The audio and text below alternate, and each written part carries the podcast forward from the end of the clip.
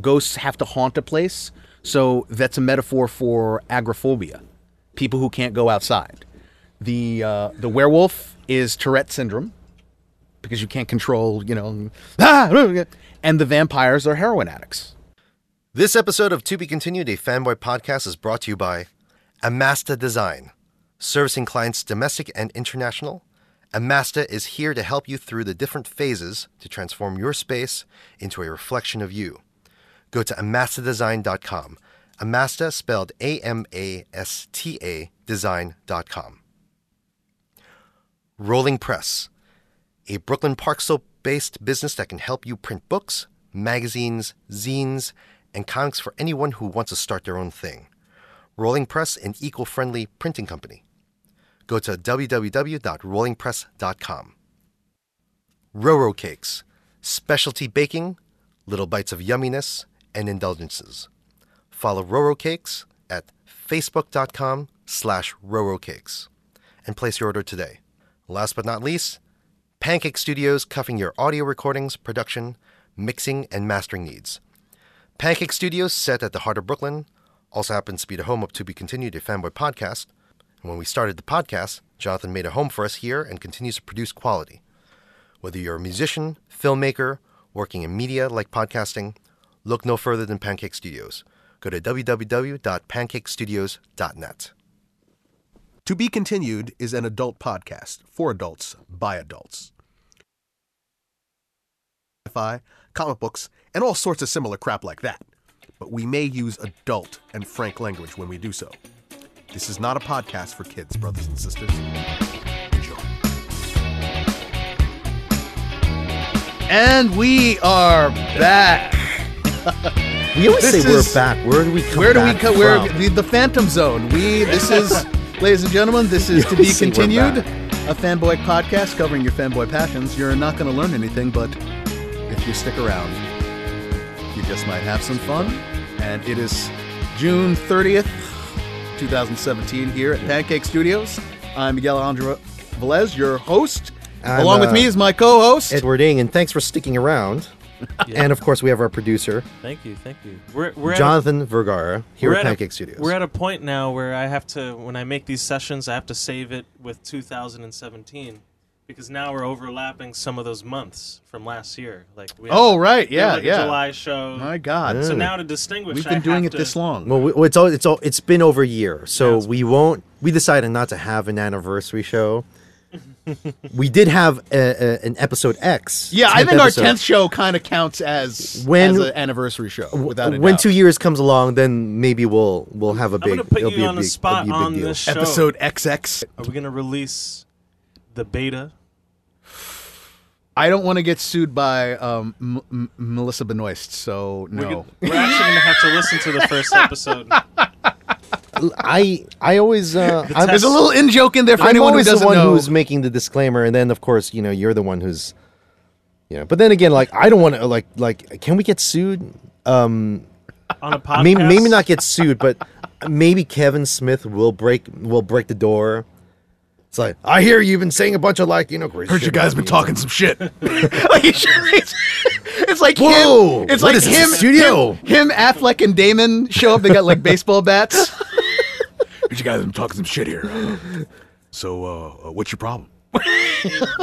Uh, but uh, uh, to be continued, we uh, this is your fanboy podcast covering so much of uh, the pop culture nerd world, and there is so much that has happened. I mean, Ed, how much stuff has happened We- since we uh, dropped the Wonder Woman We, show? we right? dropped a Wonder Woman show. To be honest, n- in terms of volume, not a lot, right? But whatever has occurred, is huge. whatever has occurred has been an explosion of gossip and some stuff that has Behind actually been uh, yeah. confirmed. Um, and you know, we're, we're definitely going to get into those. And and to that end, we will be putting in our in the news jingle, which goes a little something like this.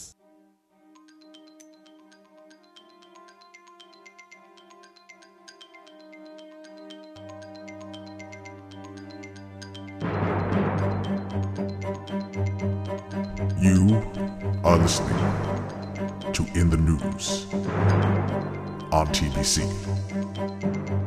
a fanboy podcast. And that was our in the news jingle. Uh, I think as I'm going to s- rewrite that. I'm going to redo the theme. the the jingle. Okay. Uh, we are uh, a lot of stuff happened, and as Ed pointed out uh, uh, on the other side of the uh, of the jingle, it's not so much that a, a, an enormous amount happened, but the things that happened were pretty big, and probably the biggest one, the one I really wanted to get to to start off the show because um, we didn't cover it, um, and this is our first chance to do it, is that uh, the fanboy world, the world of superheroes in media, lost a, a giant. I would say someone who had a big effect for decades, um, no matter how you feel about the work itself. And that was, and that's what I was going to say. Not without a level of, um, I don't want to say use the word contention within the world. Contention, not within within controversy, within right. within uh, the fanboy world. Of course, um, we're speaking of the fact that uh, we lost uh, Adam West. When um, Uh, he passed away June 9th, 2017, uh, at the age of 88. Born William West Anderson. wow, okay, look at that. William West Anderson came into the world. Uh, from Idaho, right? Uh, born in Walla Walla, Washington. Oh, Walla Walla, Washington. That's right. That's right. I'm sorry. I read those lines before and I didn't even remember. This is why his his Wikipedia page should deserves to be read in his voice because he's yes, do that at home, Yeah. everyone. Read read the Wikipedia vase in his in his voice. His Um, father was a farmer. His mother, an opera singer. And uh, you know, Adam West was for people of a certain age, and I would say me and Ed fall into that certain age category.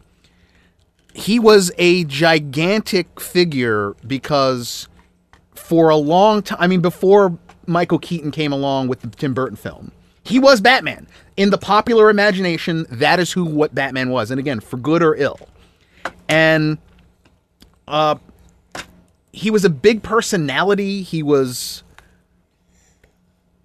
he was um, a kind of a in a way a proto star of what we see today where uh, uh, or what came afterwards which is these people who get cast in these superhero roles and it isn't it doesn't always work out in their career for long periods of time necessarily as well as you would like you get typecast in the part or you're so identified no one can see you as anything else and the Batman show, as we said, had a bit of contention. Now, um, Ed, your your first re- remembrances of the like of the Batman show. Well, I said straight up that because you and I were children growing up, um, you know, we were 70s kids, late 70s, um, 70s children. We grew up in the 80s. Syndication was constant. Um, Batman, Right. you know, like, yeah, that just. Every Batman every day after every school, day after school, after the cartoons somewhere between done. three and five o'clock, it, it would be on Channel Eleven, Channel Five, Channel Nine, and uh, you know, uh, people forget that we saw it in syndication, but when it was first run. The show was huge, was gigantic. There was a lot of Batmania. But what It- is- it- what- what it is- in some ways saved Batman the comic because Well, because the show was popular, the sales for the comics went through the roof. Well, what is this- the famous quote? The uh, the the 66 and 1966 B um, three Bs. No, that's your quote you keep bringing up that but, he said, right? no, that's his quote, isn't right. it? It was like, uh, it was like, uh, was it uh, Beatles, Beatles. Batman, and Spock who wears blue? and it really, it, you know, it was a meteor. You know, it was it was a it was a shooting star. It really was had a short period of like incredible popularity, and then it just and it did fall off eventually.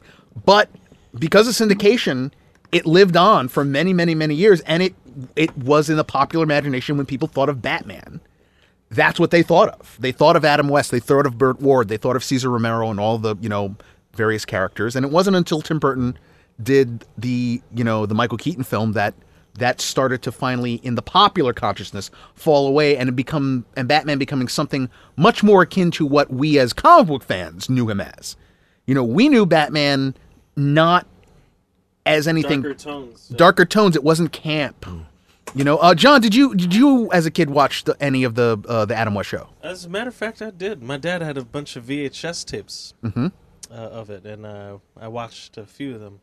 I remember the Penguin a lot, uh, the Riddler, the Joker, not so much in that show. But yes, Adam West, Batman, cool, funny personality, uh, a little And condescending. that, that As, the- as, a kid, well, as, as a kid, let me ask this. Let me ask you. As a kid from the '90s, did you? Uh, I I assume this would be like six, seven, eight, something like that. Your age when you Yeah, first yeah. experienced it. Now, at, when you watched it as a kid, did you automatically pick up on the sort of the the parody happening, the satire, Yeah. or did you take it seriously at first? I think at first, in my youngest, at, at my youngest age, uh, uh, while watching the show, I, I thought it was serious like, at first Right. Yeah. because I'm like yeah, like eight, nine years old. But I guess when I watched it again when I was like 13, 14, Yeah. Even by, like, even just a, few little- years later, you understood. You knew what they were going for. I'm like, this is a little exaggerated. You know, the the pow. well, you well you you finally figured out that it wasn't that it was operating on two levels, Yeah, right? yeah, yeah, yeah. Well, let, let me. uh, You were born. What year were you born? I was born in '88. In '88. That's Keaton's Batman comes out in '89. Let's let's let's just have they, they- let's just keep that in mind Yeah, here, right? so, I'm, I'm too young to even understand the new Batman at that time. You know, Right. The, the Right. Or to have seen it, really. You know. yeah, to, to- even seen it, or if, if I did even remember it. So I was 13. I think I was 13, 13, 14 when it came out. when Keaton, yeah, I Yeah. was, a, yeah, which was the second wave of Batmania. Right. Um, but the first one was West Show, and you know West had uh, he had done some film. Yeah, yes, But unfortunately, if I could speak, you know, the truth of the time, I think the reason why I even enjoyed watching the Adam West Batman at, at don't no one kill me Okay. because at the time I was watching Batman the the cartoon. uh, Okay. in the '90s, Which is that- also huge. that was huge to me. That I watched Right. every day. Yeah. Yeah.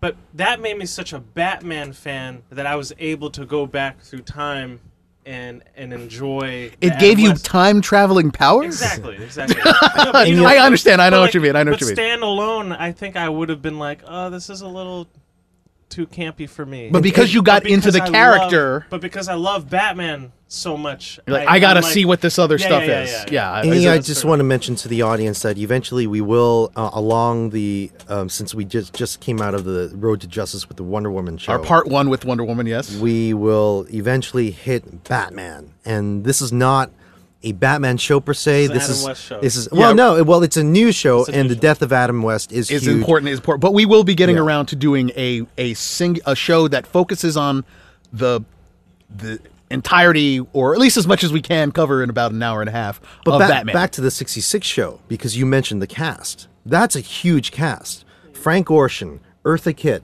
R- uh, Cesar Romero, um, whom, um, uh, Penguin. What's uh, you know Burgess Meredith. Burgess Meredith, Ah, you know. okay, well, well, and, and the That's and a huge and of course. That's and of no course, cast. uh, Julie Newmar, Julie and- Newmar or is- Lee Meriwether. I, I actually I watch. I told you I was watching the '66 movie, and you know Lee Meriwether is the Catwoman in that one, and um, I kind of came to this conclusion that Lee Meriwether is the most villainous. She's a tree. You watch it, and her portrayal is really like. I have a hard time distincting Lee Meriwether and Julie Newmar at this point. no, there are you really you watch because wa- my wife is a huge uh, Tu Wong Oh, Tu Wong Fu fan? Right. But I'm just saying, like, w- like, like, I have to really go to like really. Well, having done that, right. I, here's my. I, Lee Meriwether's the most truly villainous. She's truly a vicious killer type. That's her. She's going for that. Um, Eartha Kitt is the campiest. Like she's she's the. But Julie Newmar is the most. Her scenes with Adam West Oh yeah, well. are she's just she the she fills out that costume nicely and she's just super seductive and everything and Oda May says that she's statuesque. Uh, but uh, you know, uh, she fit well into the camp that was the Adam West show, and I, this is what I'm going to get to about said the dichotomy of the of the Adam West show and what he his performance, how it fits so well and works so well, is that the show is a two track show. The Adam West show, if you are under the age of 11 at the time, you're into it. You believe it. You're totally into every. I got to. Oh, they're Batman and Robin are are tied up. Who? How are they going to get out in the next It's an episode? adventure. It's an adventure. It's truly show. an adventure. You're into it. And then once you reach your teen years, you understand that there's a parody thing going on. And we talked about that. This is the why the show has it's contentious within the community of fans. It's because the kid thing is straightforward. when you see it as an adult and understand that a satire is happening, you realize, wait, they're making fun, They're of, making fun of Batman. They're making fun of Batman. And I understand how some fans can still be incensed by that. And and why, you know, Well, there's yeah, not necessarily I mean, it's- universal it's- like I'm not saying that no one's sad that he's gone, but you know, a lot of people are like, oh man, yo, the Batman show is great, and there's a, a group of people that are like, I don't, you know, I love, you know, I Well, loved well, it let for me, what it let was. me bring but up the um, uh, when the Green Hornet and Kato show up. Why? Because you know it's the same producer, right? The same Right. people who uh, they uh, produce both shows, and uh, and I'm watching it as, a, as an adult, and I'm like, yeah, you know the. Do I treat it? I have to treat it as satire because it is satire, but at the same time, Bruce Lee's there, Bruce Lee is there, you know. So yes, absolutely. But that's the that's the as I'm saying. As a kid, you watch it, and as much as again, there are people who look down on the show.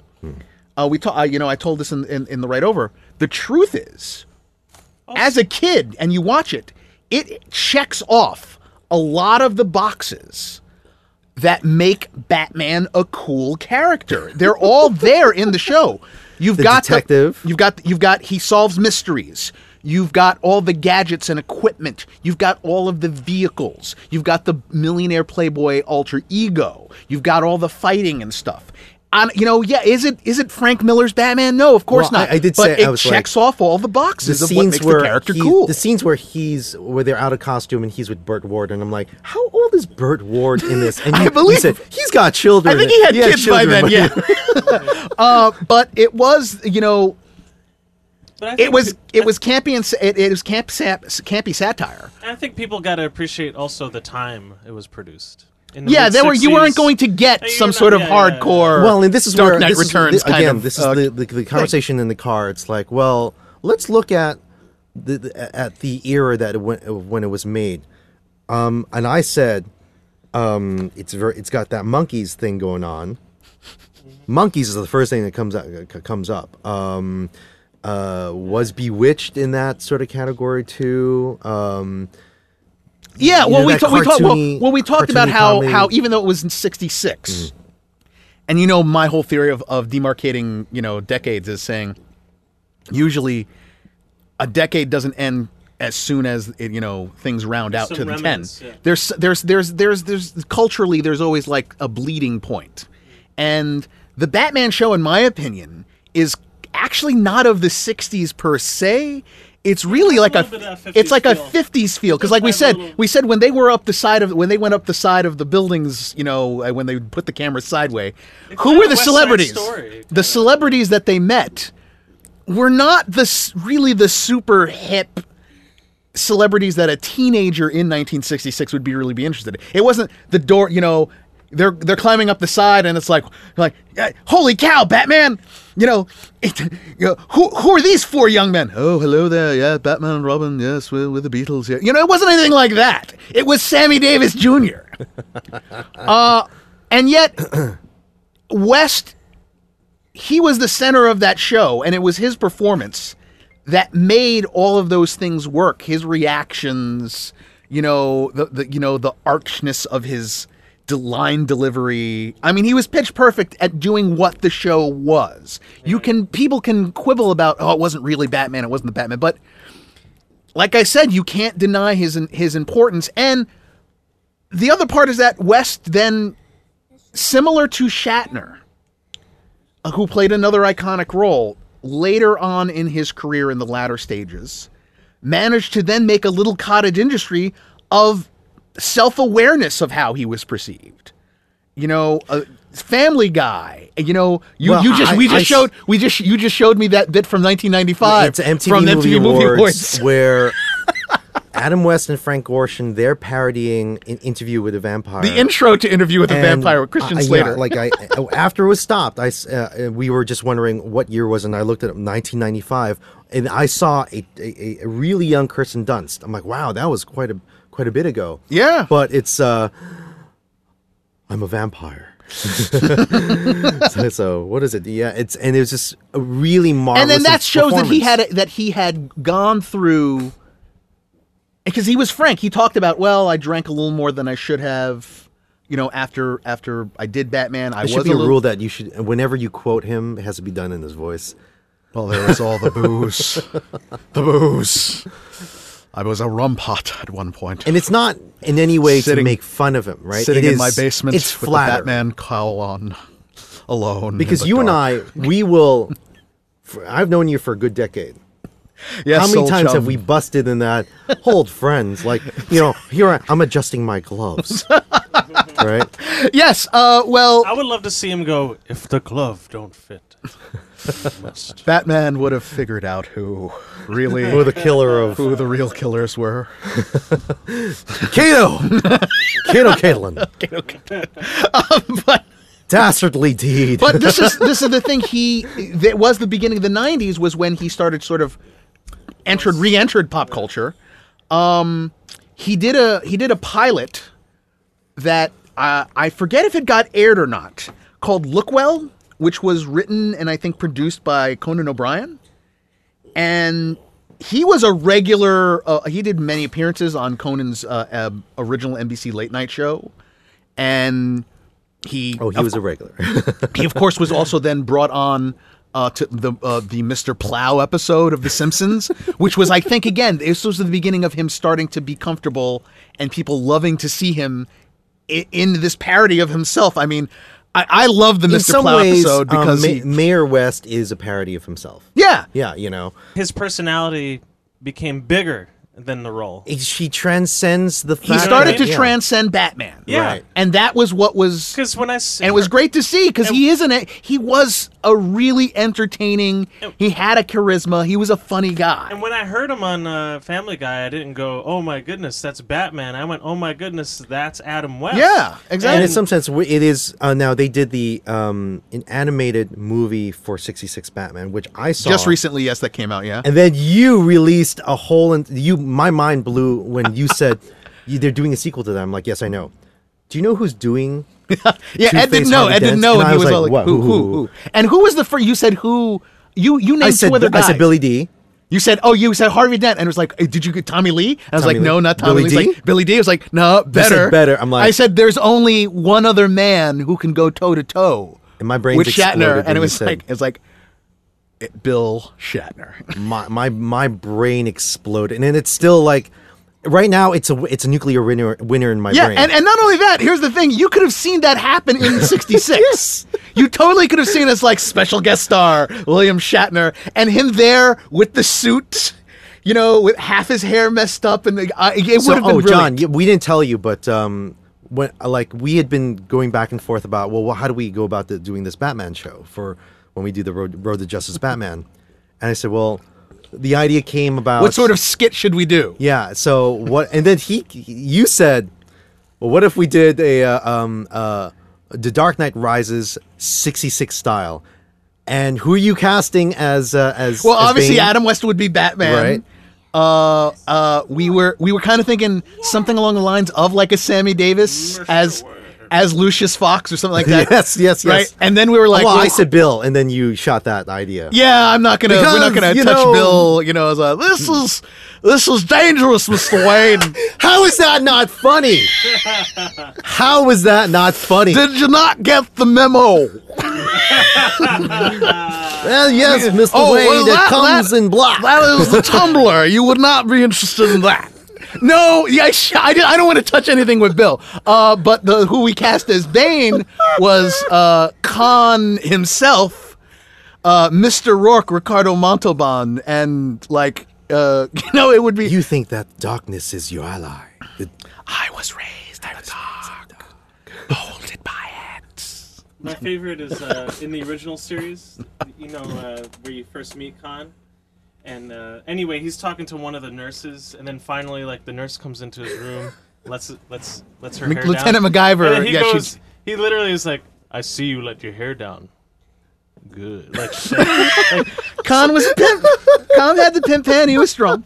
Uh, but yeah, we were thinking about that as a skit for for for the But for the yeah, Batman there's show. just there's just a lot of love and respect at this point. It's for a the man and his work because he, he again he was a huge pop culture uh, figure and we lived. Uh, you know, he's part of the building blocks of us living in the nerd ascendant world of all these things. he very much lived for the pleasure of the fans. Right now, he was. Uh, this is post. He this was in the '80s, and he was in outfit. He would still show up and do things. I don't know if it cons, but he did do signings and things in the suit. in the suit.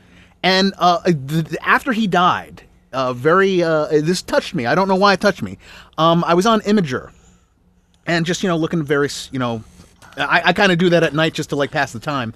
And this guy put up a, a photo, and it's him. It's like 19. He says, I think this is 1984, 1985. I got I go to a signing where I get to meet Adam West, and you know he said I was a kid then, so he was like five six. And there he is. Adam West is signing something for it. And he says, I went up to Adam West. I, you know, he signed a photo for me. And I said, I love you, Batman. And he said, Well, I love you too. and, you know, and you never heard about, like, he had gone, I think he had internalized and gone through whatever it was uh, to come to terms with the fame and with everything, you know. Which brings us to the fact that, you know, as as someone as part of pop culture, he had accrued a lot of uh let's just say wisdom. He had accrued a lot of a, a lot of knowledge over the years and as a tribute to Adam West, um I had a subscription back when magazines were still a thing, kids. Yes, there were these paper objects many, many years ago. You may not recognize them, uh, called magazines to all the people who are under the age of 30 out there. And uh, Esquire magazine had a special issue, which was essentially, uh, I believe Christopher Reeve was still alive, uh, Lynda Carter. Lynda Carter. It was a Uh, superhero. it was like, and they had uh, the Jack Nicholson was on the cover. Obviously, he's the bigger star of them. Well- but also in a, a, what they called their "What I've Learned" interview, which is a regular segment. and, and it was uh, Adam West, and um I've always found it hilarious. I've always found it insightful, and uh, to that end, uh, I would like to uh, read to everyone uh, the "What I've Learned" interview with Adam West, and I, since you're going to do it anyway, I'm reading it in Adam West's voice. So here we go. Johnnie Walker read. And make it a double. I hate to disillusion you, but the Batmobile went only 32 miles an hour. I grew up on a ranch in Walla Walla, Washington. Except for one lawyer, I don't remember anyone in my family being anything else but ranchers. It's been almost, I've been almost everywhere, but I've never been to the steppes of Latvia. It's something I've always wanted to do. I heard there's a yak milking contest there. The person I met who's most impressed me, hmm, that would have to be either Lenny Bruce or the Pope. Oh, the Pope wasn't the current guy, it was Pope Paul. I was in Europe, and a few of us from the entertainment industry got this invitation. There was Marcello Mastroianni, and Claudia Cardinale, and all those people. And Adam West. I wondered why the hell was I invited? Suddenly, it was my turn to go up and kiss his ring. He stuck out his ring hand, but I couldn't kiss his ring because I was so damn hungover. I thought if I leaned over, I'd fall into his lap. What impressed me was that he looked up at me and he said, Oh, Senor West, ah, uh, Pipistrello, I love uh, Pipistrello. Suddenly, he's speaking English rapidly and he's saying, I've seen all your shows, every episode. In Italian, Pipistrello means the flying mouse. I'm not too happy to tell you that. The word that worries me is frail. I don't want to be frail, and if I am, I hope to hell my intellect will take over and I'll find some kind of joy and a way to contribute, which is what Christopher Reeve is all about. Getting to the truth in acting is savoring everything that's not said. The night our first episode aired on ABC, Hi Diddle Riddle, I stopped at the market on my way home. I thought, tonight I'll just want to be alone. I'll stop, get a steak and a six pack, whatever, then go home and watch the debut of the show. As I walked through the checkout line, I heard people saying, Come on, come on, hurry up, Batman's coming on. And I said to myself, Goodbye, anonymity. I didn't dwell on it, because I'd asked for it. I was a little bitter when I realized Batman caused me to lose a lot of roles afterwards. There was a lot of booze and so on. But then I said to myself, hey, kid, how many actors get to create a character that's enduring because it's part of pop culture? How many actors become an icon? I mean, I should be damn grateful. Acting can be a lonely profession when you have no stage and no camera. It's important to consider the amount of trash that we generate. What are we going to do about it? I don't know. I was in Italy and the Arno was filthy. There was trash everywhere in Florence. You see it in Yugoslavia, in South America, in Mexico. I'm not demeaning those people at all, but we got to somehow get together and say, hey, let's not trash our planet. Maybe we could find some way to send barges of trash to the sun and incinerate it all. Hey, it's an idea. It's an idea. Now, if we could just figure out how to make the fuel to get to the sun. There was a feature in my local newspaper. Which celebrity would you like to see in public office in Idaho? The list included people who live there or have a home there Arnold, Jamie Lee Curtis, Tom Hanks, a few others, and Adam West. And I won! Handedly! So take that, Arnold! There was no blood in Batman, and nobody ever got injured. Except in the making of it. Anything that triggers good memories can't be all bad. Listen. Listen. Listen! Occasionally, we do have Batman conventions like the Trekkies.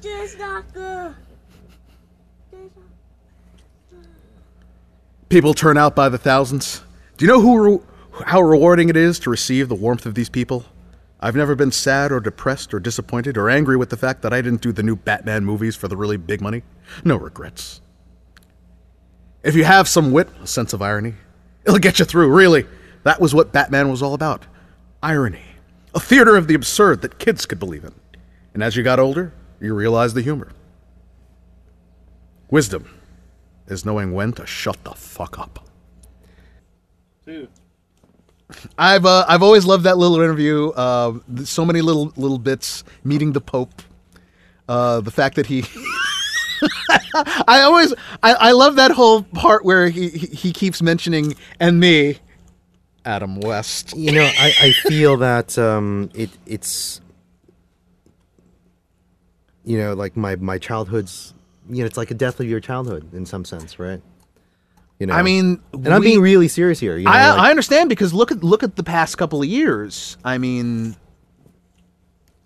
I used to say the 2000s was where uh, my childhood went to go and die an ignoble death because there were there were some deaths that I was going like, oh, so and so died, and it was like, it was a strange death or a terrible or something, some someone's career something came out about them like like we mentioned like. Reeve. Like Bill, no, I'm thinking more like disgrace, like a Bill Cosby. Oh, well. or you know things where it's like, so that actor or this thing, and it's like, oh, it's so ugly. Never look at Jello the same. No. Um, but it was a mistrial. Let's not let's not get into that. Um, but there is this sort of Innocent till proven guilty. all right, okay. And so with with West though, there's this such an outpouring of good feeling for the man that you can't help but be you know saddened by his passing, even though it was a long, pretty rich life. You know, you said was 88 when he died, yeah. and he was really important um, to the world of fanboys. Um, because let's, I, I, I said this before and I'll repeat it. People forget Batman was not doing well in the comics world at that time. There were I, I've heard I've read multiple sources that said, well, you know, maybe they were getting close to canceling. Be- and it was why- the why- show. Why is that? Sales.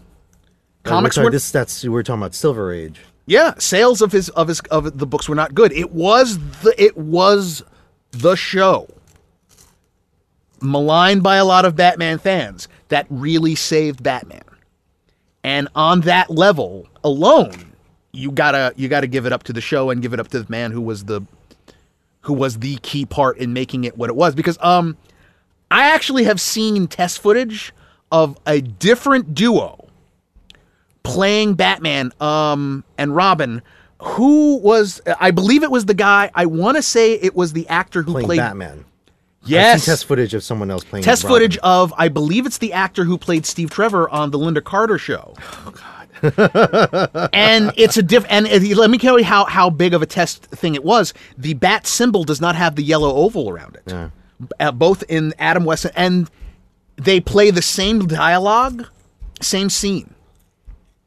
But you when you see the and the and the other part is the guy who's who's uh, Batman physically he's much closer to the comics.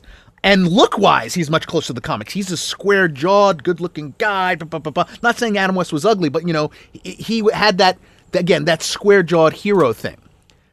But when you see how West delivers his lines and talks about his stuff, it's so much better. Who uh, who was the? Uh, oh, you have it, Uh, uh, Lyle Waggoner. Lyle Waggoner. Right. Yes, and it, it's just completely Wow. different. You see Yeah. that West just has something that Lyle Waggoner doesn't, and it's no and it's no He's very offense. swaggery. He's got that D, uh, that Dino quality about him. Yeah, the hair is perfect Yeah. and everything, and he looks good in the suit. He, he looks great. he does really look good in the suit. But that's not what the Batman show was about. You know? It's not what the Batman show was about. And you know, even well, not not the six, not Not the 66 version. he- yeah. you know, and you know, again, it worked because West uh, was a big part of making it work. And What is it about ascots? Seriously, you know the the uh, these um, you're a millionaire playboy. You can afford to have whatever you want. Who's gonna? Are you gonna tell? Are you gonna tell Bruce Wayne no? He's wearing an ascot. Come on. And you know that even fits in with West again. Just the general vibe that he had. You could say it's like, yeah, that's a man that can pull off an ascot. I could say at in his 80s, he could probably still pull off the ascot. No, no problem. No problem. Uh, but you know, West was a very important uh, figure in the world of fanboys. Uh, and even though it's taken us a while to get around to um, you know tackling the subject, I felt that you know we kind of had to. Um, he was just too large, and so a moment of silence for the great Adam West.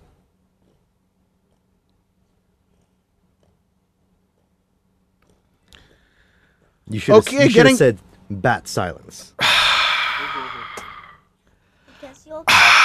No, no, no, no. It, it was it's apropos. That my size, ladies and A gentlemen. moment my of size. bat silence for our Cape Crusader. Stop! You know, stop! We will do an edit one one of these days of all of Miguel's The- sighs, exhales. Yeah, because we'll just splice them all together. that that'll be the last show. that'll just be the last show. What happened? That'll that'll be the the death rattle of to be continued. A fanboy podcast. Now on to our next story. On our next story, uh, you know, again, so many things going on that were big. The death of Adam West being a big one. Anyone who's been paying attention to the world of fanboy news for the past, you know, what two weeks right now, Yeah. has Yeah. known that uh, there's some trouble in the land of Lucasfilm. and uh, you know, uh, what, Uh-oh. uh oh, shit. No, I'm I'm ready. All I'm right, ready. John, have you been paying attention? Did you know what we're going to talk about? No, I have no idea. So let's let's let's just go back. All right. Um, I don't know if you have you ever seen Lego the movie. Okay, I saw a so little Lego bit the of Lego movie. Batman. Lego the movie was directed by um, uh, Chris Lord and No, uh, Chris, uh, Chris Miller and Phil Chris Lord. Miller and Phil Lord, right? Yes. Um, who which- had been who had been a kind of um, bopping around in various projects, especially with the Lego and animated things, uh, for years, and getting really good um, Reception. re- reception for them. Now they weren't like gigantic things, but if you were a parent who watched some of these uh, computer animated Lego films. A lot of people were saying, "Wow, wow, there's they're really sharp. It's really funny. It's not just like and I can watch it thereby with my them kids." being considered as a hot, uh, uh, hot new directorial duo. and and it was the Lego movie that really put Yeah. them over the top. That made Did they people show. do Lego Batman? No, but they th- there would be no Lego Batman without the Right. Lego movie, you know?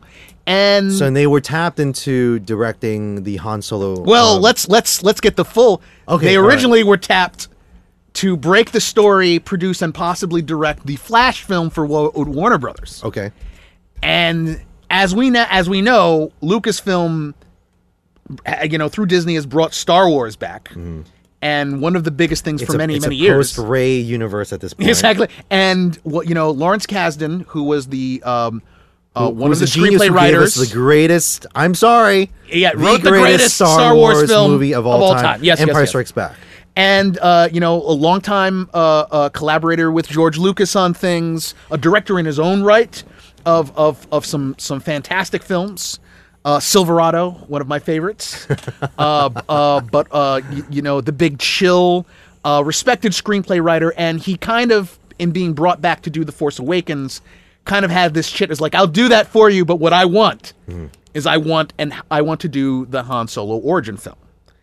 And so the script is written. Him and his son, um, uh, Jake Kasdan, uh, uh, wrote it, and then in looking for directors, they kind of poached Lord and Miller uh, from the Flash movie. Um, and I'm not even sure if I'm 100% correct on that. I, I think, it, but I, I, I don't think it was like a they they gave the finger to WB, but I think it was like, okay, we're doing this, but uh, we got this other offer that we kind of have to do. And so they went off from Flash and started working on this Han Solo film, which has been shooting for From- quite some beginning, time. Beginning of the year. and they the, were the famous photo at this point is, um, and this is what you're looking at here, is the, the, the cast. You have Woody Harrelson, Emilia Clarke, Alden uh, Ehrenreich, who Playing uh, Han Solo fresh out of the, the, the, the Caesar movie, right. Hail Caesar Um, uh, a childish Gambino himself, um, Donald Glover, as Lando. as Lando Calrissian, and someone else playing uh, uh, the new Chewbacca, and another actress over there. I, I forget who where she's from. So Woody Harrelson. so now that was, hey, you know, we're happy. This is this is the yeah, crew. and you know, we were hearing, we weren't really hearing like all Firefly. that. We weren't we, we weren't hearing all that much. It was approaching. They were three weeks from stopping the principal photography, mm-hmm. right. and then suddenly uh, you. I remember that. I remember it well. You sent me this text, and it's like, Lord Miller are are, are, are off the Han Solo film, and it's like what? and suddenly It's we get all of this information right. out about it, what's going on, why why there was this break. Uh, things go into a tailspin for a while, and then we get an announcement that Ron Howard is being brought on to direct it to write the ship. Well, I I actually texted you. Opie Cunningham is Opa, Opa, is, is confirmed. Cunningham. and so now we're left with this very strange set of circumstances that more things that there was this drip, this rolling disclosure of, of stuff, and there's a lot of he said, he said They- they- kind of stuff going on because we're not We are in the wake of full a lot of the go- of gossip, the chat, rumor, chatter and we're gossip not- and rumors of what's going on. Um, like for example, the um, they were fired. They didn't leave. Lord and Miller were fired um, because due to creative differences, whatever the hell that means. Which, which some, which actually, this seems to be the the one time where that does seem to be like one hundred percent the reason. Like it's not a BS reason. Right. It seems to be the actual reason, and it does still raise a lot of questions because Lord and Miller are known for a very improvisational style on set, and Lawrence Kasdan as a filmmaker is the opposite. He's like, it is written on the page, transfer it from the page to the screen as as intact as possible. And and yet they were chosen. Kasdan was in on the decision to bring them aboard. Kathleen Kennedy, the head of Lucasfilm. This these things don't happen. You don't just call up two guys that, that are, you know, oh, they just did a good film and it's like, hey, want to come do a Star Wars movie? Yeah, no problem. Okay, show up tomorrow. No, there are negotiations, there are parameters. Yeah, the a lot of things Lucasfilm Star been- Wars universe is a gigantic thing with all of these plates in the air. So I refuse to believe that it was just like a yeah, do whatever you want. No, they had to have a serious talk about this is the type of film we want. This is how we want it to be projected. We hopefully that when it comes out, this is this is what our advertising wants to be, and on and on and on and on. So what we hear is essentially from one one side of the story is that uh, Lord and Miller essentially were doing a lot of improvisation. that the dailies were coming back in which the film seemed to be. And again, I'm not saying this is all true. I'm just saying this is what has been out there, you know, at this point. That the dailies were coming back, that it seemed that the film was being, uh, had a much stronger comedic tone, and that Kasdan just was not very happy with, again, this improvisation going on, that they, they weren't working as hard as possible, that there was this like, well, at 1 p.m. things still hadn't, you know, things still weren't, you know, on set yet. They were only they were supposed to do it's- 15 setups a day for uh for you know Kathleen Kennedy says I want 15 uh, shot setups a day because you know these things are on schedules and they were only doing like three.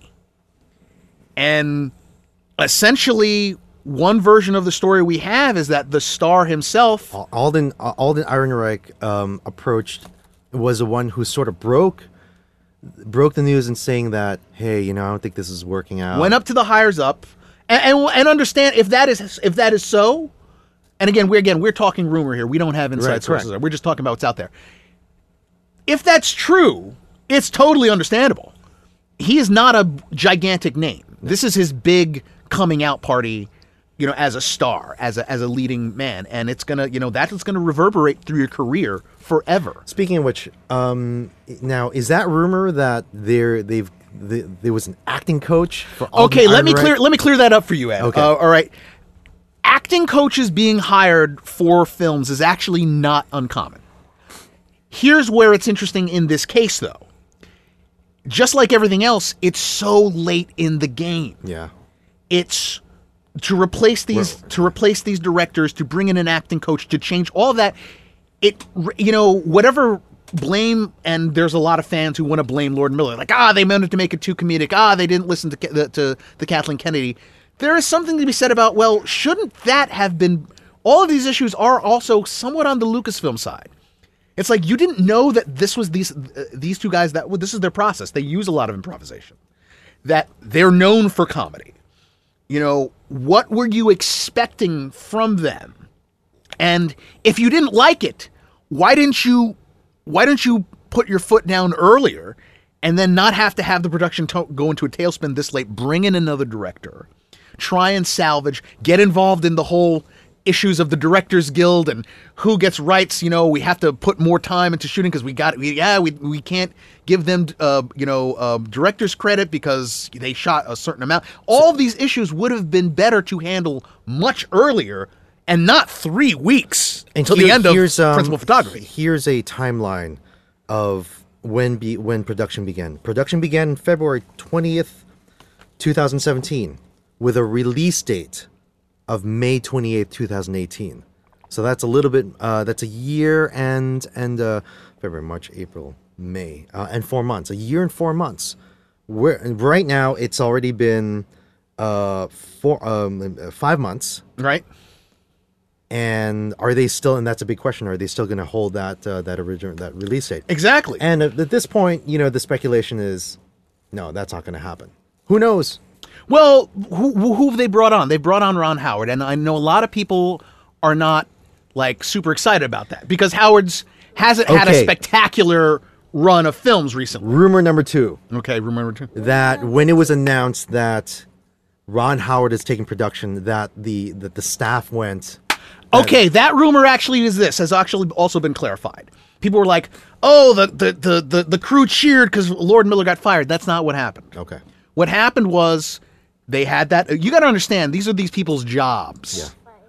They've been working hard on this film for a long time. Now it's suddenly like, is this is it going to get completed? Is it not? You know, you you're invested. You know, you work on this. No, whether you're craft services or, you know, you're the guys doing the CGI. You're invested in this, and so essentially, when they had a meeting for the crew, and they announced Ron Howard. The clapping was for that, not that they got fired, but that hmm. who are we getting? Oh my God, we're getting a good pro, uh, someone who has a relationship with Lucas and Lucasfilm. You know, if anyone can can write this ship, it's a veteran like Ron Howard. Uh, so yeah, it wasn't so much. Oh, Phil Lord and he, uh, Lord Miller were disdained by their crew. It was more, okay, thank God someone is here to to to shape this, take the reins exactly. And I mean, I'm just worried for Mike Khaleesi. Amelia That's all that matters. You just want to make sure that Ron Howard doesn't cut her out or anything. You don't. You don't want. You don't want Ron to sub his daughter in there. No, I mean, you know, Grant. I listen. I have respect for for Bryce Dallas. She's she's a cutie. She's a cutie. Mike Ke- my, Mike Khaleesi gets the final word. Okay, Same. you screw with Mike Khaleesi. Dude, I You s- watched. I watched a terrible ron uh, rom com just because she was just because she was in it, right? Oh, the one with the um, whatever that's the the paraplegic. paraplegic. Yeah, uh, but so now we've got so now what we've got here is a situation where I think there's a hell of a book that is going to be written about the post Disney buyout of Star Wars because It'll only I only think this is interesting. I think this is interesting, Ed. Think about this. The films so far, and we only have two, right? We have got The Force Awakens, we got Rogue One, and then it looks like you know eh, there's been no word about any problems with the Last Jedi. Everyone's really excited. So as as a as a franchise, Star Wars is knocking that out of the park. Still, Rogue One was still, still, yeah, exactly. However, it's interesting that I think it's only because they've been so financially successful that the truth is it's been kind of a rocky road behind the scenes with Star Wars at Disney.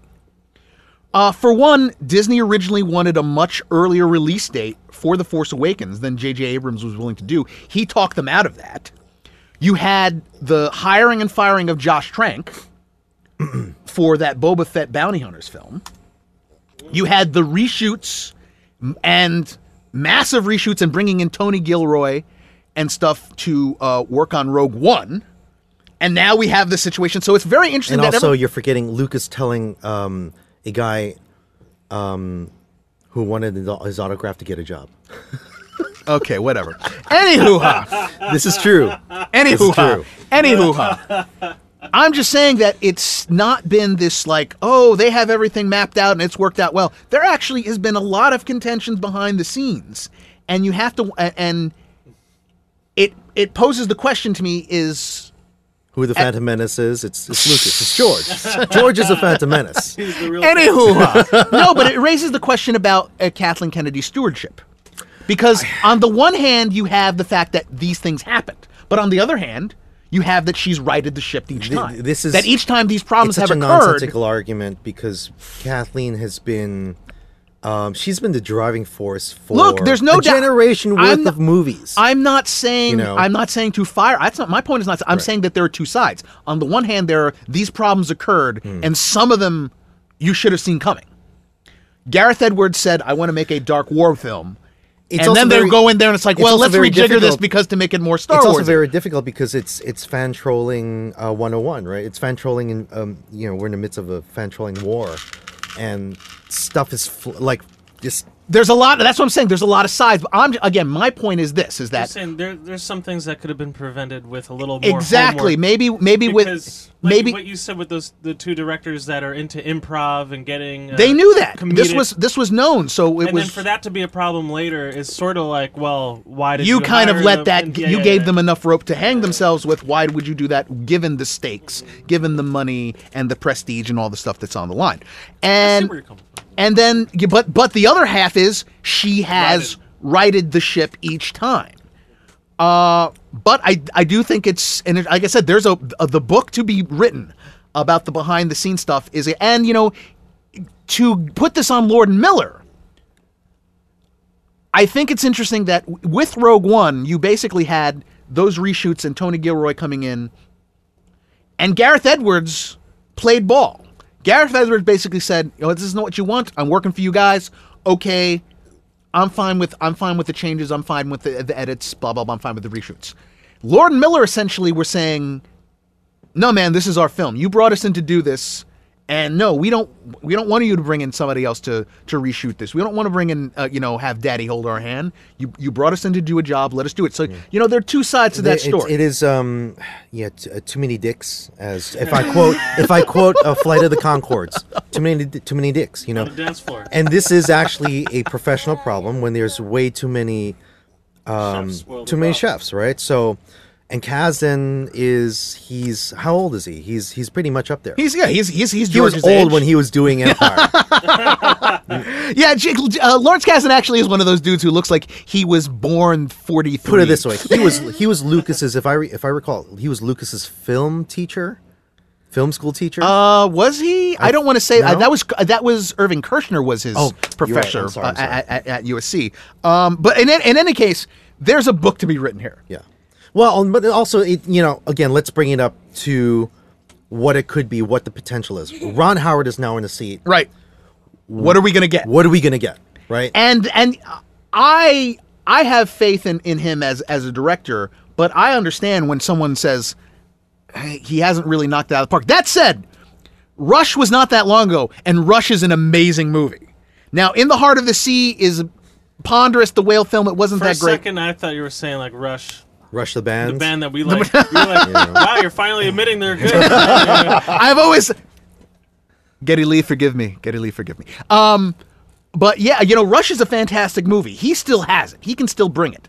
And I think that given the subject matter, given his his relationship with Lucas, the relationship is what really is key here because you know it's he's not an outsider. This is Ron Howard, who um, Directed he's- Willow.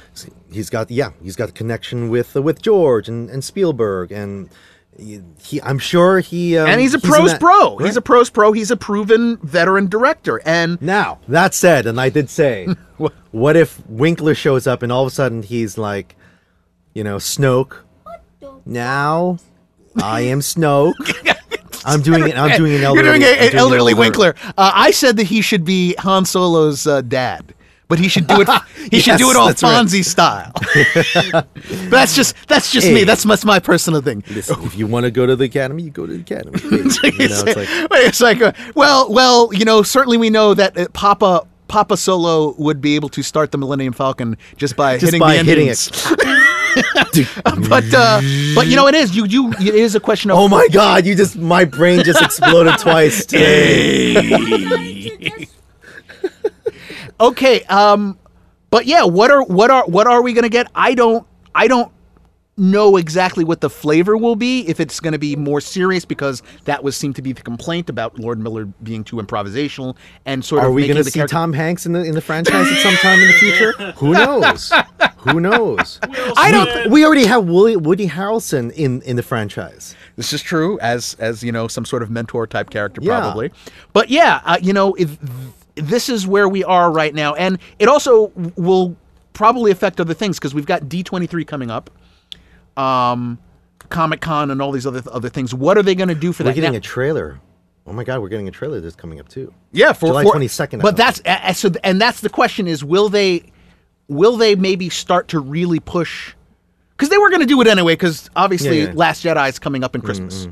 But it's like, I think that given that they probably were hoping that principal photography would be done, maybe they would have something to show us from the Han Solo movie. I think that's all out. They have to. I think. quell- I think. Yeah. They do have to calm the fanboys down. Yeah, exactly. Yeah, but the that- question is, yeah, how they're they do it? fire. Will, will they will they do it by simply throwing out more uh, Last Jedi stuff to say, forget about Han Solo, don't worry, things will take. Jedi mind tricker.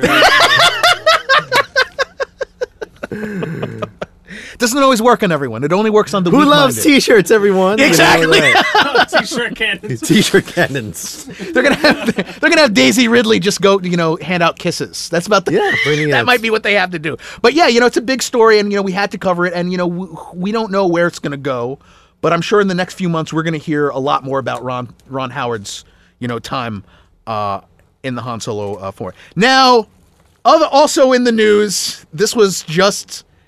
Was it yesterday it dropped, Ed? Yeah, yesterday it dropped. Okay. It's funny. Here, here, here are your notes, Miguel. Marvel Inhumans IMAX trailer drops. Dot dot dot, and no one's happy about it. now, yeah, because it's look. now, wait, hold. on. I don't. I wouldn't say that no one, no one's. I, I saw some of the, the Some the- positive the- reviews? the, the, the trolling, and people were like, "Yeah, man, you know this looks great. I'm excited," and I'm like, "Yeah, okay, you go watch your Flash." Look, um, The same Marvels people who- Inhumans essentially is uh, to give a background. The Inhumans are from Marvel. They were created by uh, uh, Kirby and Lee, and they were in the Fantastic Four. And Kirby seems to seem to have this through line of a lot of the things that he came up with, which was the kind of the ancient aliens idea, the idea of aliens coming to Earth and messing with human genetics. It's in the Eternals. It's uh, it's it, X-Men. It's, it's uh, uh, no, not not so much X Men. It's in the Eternals. It's in uh, Inhumans. Celestials. Uh, yeah, that's that's Celestials. That's all the Yeah. wrapped up in the Eternals and stuff. And so essentially, the Inhumans are the society of superpowered beings who were bred by an alien race called the Kree, and then their culture has this thing where they use this mutagen called the Terrigen Mists that gives each individual a You mean the Kree that's been mentioned in Guardians of the Galaxies? yes, of of course, the Galaxies? Kree. Yes. Okay. Okay. Uh, but the uh, the the idea is that they, the society develops along this lines where they had these worker drone race. And then you had like the elites who had like again the, the other Inhumans who had powers and stuff. And they're a royal society. They have a uh, they have a ruler who's Black Bolt who is a king, and it's all this intrigue and Already, I'm sighing because What? Black well because of the, the appearance of um uh, of of what we saw in the trailer. Yeah, well, i- this goes back. It honestly we, goes back to that first look. Remember that they put out of them in the costumes, and the Inhumans are very, they're very funky I'm gonna put this on for John, but go on. they're I think I saw the picture. they're very funky, and I can understand in adapting them Like having to Earth- tone Earth, stuff Wind, and down. Fire, that's what Earth, Wind, and Fire look way more spacey than than than what we got. Let me put it this way: in we um uh the uh the the the lead the leader of Kiss, Gene Simmons. Uh, the costuming of the demon is very much inspired by Black Bolt of uh, by Jack Kirby. was absolutely fantastic. Is that true? Yes, that's he has the wings and all the rest in the boots. It- it- you, You know what? They look like the the people that would live on Krypton, even though that's a decent. Well, it's it's ABC. It looks like the same people who. Well, uh, now this is what I understand. The showrunner for these guys and it's the Iron same Fist, showrunner for Iron Fist, Scott Buck. same, yes, right? Now I was Lord I, too- So let me Yeah, let me already just say- he's like Lord Bolton. Right, like Ramsay let me Bolton. let me bring this back here to our Iron Fist review that John and I did on the show, which was I gave Scott Buck a lot of slack, even though I was like, it's not necessarily his fault. It You was gave it rushed. more than the five episode test. yeah, exa- but but more than that, it was just like, okay, maybe it's not his fault that Iron Fist was so lackluster. Even though Ed here was the one that warned me before and said, "Dude, uh, he took over Dexter and it wasn't it wasn't pretty." So in seeing that first look, we were all like, "Ugh, what's this? What is this going to look like?" It looks very chintzy. And then this trailer drops. Dude, we got uh, By the we way, got the the the the uh, the Mike Tyson tattoo face. so so I'm just uh, John is watching this right now. Like, he's- he's looking I at have- the I have trailer, right? volume He's- all the way down. Uh, just just to give you a background understanding, Black Bolt, he doesn't talk. Why? Because when he speaks, it's like He has a unleashing nuclear, force, force. just from his voice. So if one whisper, he'll he'll he blow, can destroy a city or whatever, right? And he's he's very powerful because of that. and he's got a he's got a huge um uh bl- um Lockjaw is a he's an oversized Lock, I'm not. You know what? Lockjaw. It's Saint over the years they've been back and forth. Lockjaw. Sometimes in the comics they've been like he's a he's an inhuman. He was a human being mutated into that. And sometimes like nah, he's a dog. I don't know what's going on. In any case, I honestly don't. Uh, there was actually a really great story from the Fantastic Four where there was Ben Grimm starts talking to Lockjaw, and Lockjaw reveals is like ah yeah Lockjaw is telepathic. I don't know if he's telepathic or so, I'm trying to remember, but I, in the story, Lockjaw talks to him, and he's never talked to anyone, and he only talks to Ben Grimm. And he starts talking about like this. and he starts talking to Ben Grimm. It's like, ah, we're kind of the same, you know, we're we're grotesque creatures and blah blah blah. And then years later, I think maybe decades later, Peter David in X Factor, because he had brought Quicksilver into X Factor. And Quicksilver reveals that uh, actually me me and Karnak were pulling a we're pulling a joke on Ben Grimm. We just used the antenna that Lockjaw has to like project the voice. We're Oh, just really? effing with him. Yeah. to mess with him. Yeah, again, so that's what I'm saying. It's been back and That's forth. It's like because and they said like, why did, would you think that he was an inhuman, a human being mutated? It's like they treat him like a dog. Why would a human being with human intelligence allowed themselves to be treated like a dog? In any case, the trailer dropped. I let you know about the trailer, and I, I was I like, saw it was like it's kind of suboptimal. Well, it's it's obvious that what they were trying to accomplish is like a Game of Thrones type of thing. It's a family in a fa- with family intrigue and and royalty, royalty. rulers, and that's what it sh- ideally It's should no have been. that Bolton, Bolton Ramsay is, you know, he's the most notable of, of the of these actors. Of here. yeah, uh, you know, uh, and But I did say, I said um, prior to the trailer dropping, because of production stills, Mm-hmm. people taking photos. Um, but yeah, that actually looks like Crystal, and it is to some extent, it still looks like Crystal. Crystal is um, married, her- was married what they did to with Johnny what Storm. they did with Crystal's hair is the best freaking thing in that trailer. and I don't like I you know what Ed I- I- as I don't like to just put out this acrimony and this sort of like fanboy entitlement, you know, things because I don't like it when I see it online. But th- when you consider the amount of money that Marvel's rolling in, when you consider what it would require to really realize these characters, it was a, such a misstep to say that it has to be TV. Um, not giving. And what's crazy is I've you know I've read per episode. This is only going to be eight, ep- eight episodes long. Per episode, it's got a bigger. It apparently has supposed to have a bigger budget than any of their other television offerings per episode. but you look at these sets, which look like just bare, like Well, it's studios. It's clearly, um, it rides off of, um, and is it considered the spin-off of Agents of Agents of Shield? Shield. I Because I don't know about S.H.I.E.L.D. because actually they talk about how they're not going to cross over. You're not What? going to, you're not going to see, which tells you something about how they maybe cow. think, which maybe tells you what they th- really think of the Agents of Shield show. Jeez. In any in any event, Which is kind of weird because Shield, uh, Shield already has Go, uh, Ghost Rider. right, and they but more importantly, Shield was dealing with the Inhumans Yes. for like two or three seasons. yeah. One, Uh, because one of them, the, uh, what's her face, Skye, or you don't even know what her name is. whatever her is. name, Chloe Bennet. Yeah, Chloe Bennet. She's an Inhuman. She's an Inhuman. They, they were they were introducing that concept, and the idea here is essentially is that these is the these Inhumans are the separate Inhumans that have been living on the moon. All right, they may not even be aware of of the storyline on Agents of Shield in which these people are developing powers, and this mutagen, the Terrigen mist, had been spread all over the world, and that's why people are getting powers. I just think that it it it's so it doesn't look good. It just looks very cheap. It looks very chintzy, and I'm willing to have my mind change. They actually filmed this in IMAX, and it's going to be released. Um, there's go- they're going to have like a premiere in IMAX theaters. Is it me or is it the trailer doesn't have the um there's no CG because Medusa's hair doesn't even move. That's what I'm saying. Well, the most CG is, is Lockjaw that you see in the transportation, but her hair doesn't move. Gorgon doesn't have Yeah, his John, her hair should be able to, to move and grab things. That's And, and, and this is what I'm saying. Th- This co- the concept needs to be done at a higher level than this because it's very there are a lot of out there ideas. The fact that the, your lead character, the leader character, yeah. And Can't where did you say where he's from? uh, Anson Anson Mount from uh, uh, Hell on Wheels, which was on AMC. all right. Eh, So he can't speak.